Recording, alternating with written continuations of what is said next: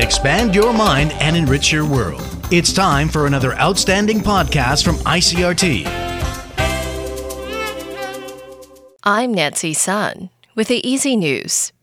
The TAIEX opened up one hundred six points this morning from yesterday's close at sixteen thousand four hundred twelve on turnover of five point two six billion N T.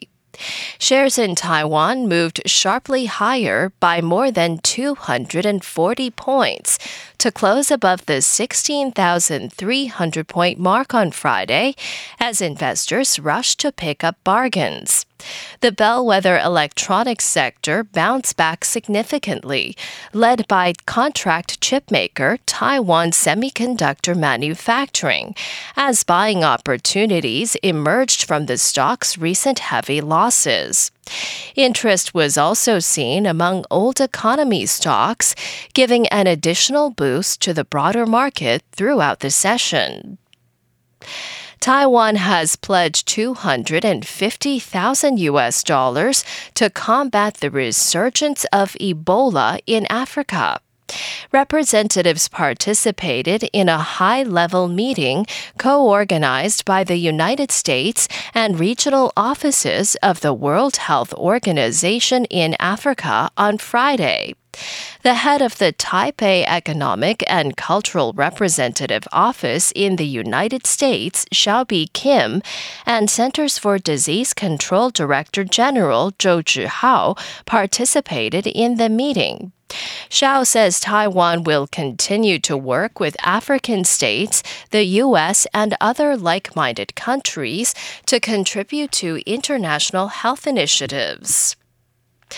Meanwhile, Taiwan has saved a record amount of electricity during a collective observance of Earth Hour.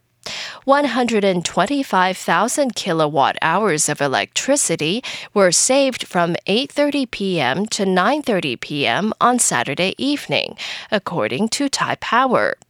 Several major landmarks in Taiwan, including the Presidential Office and Taipei one oh one, joined the global event by turning off their lights during the hour.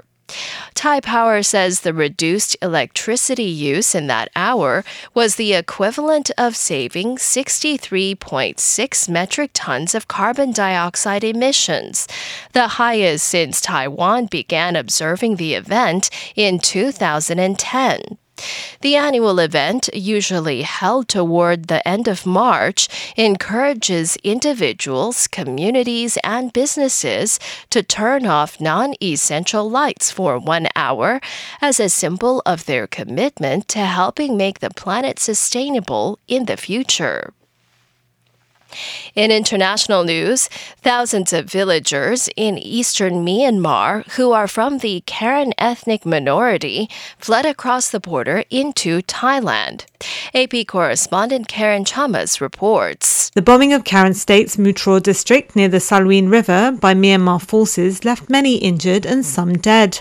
The director of humanitarian group Free Burma Rangers, David Eubanks, says the attack was unexpected. There were multiple airstrikes, and what was very different for us is we haven't had airstrikes there for over twenty years. The tension at the frontier comes as pro-democracy leaders are seeking to have the Karen and other ethnic groups join them as allies, which would add an armed element to their struggle.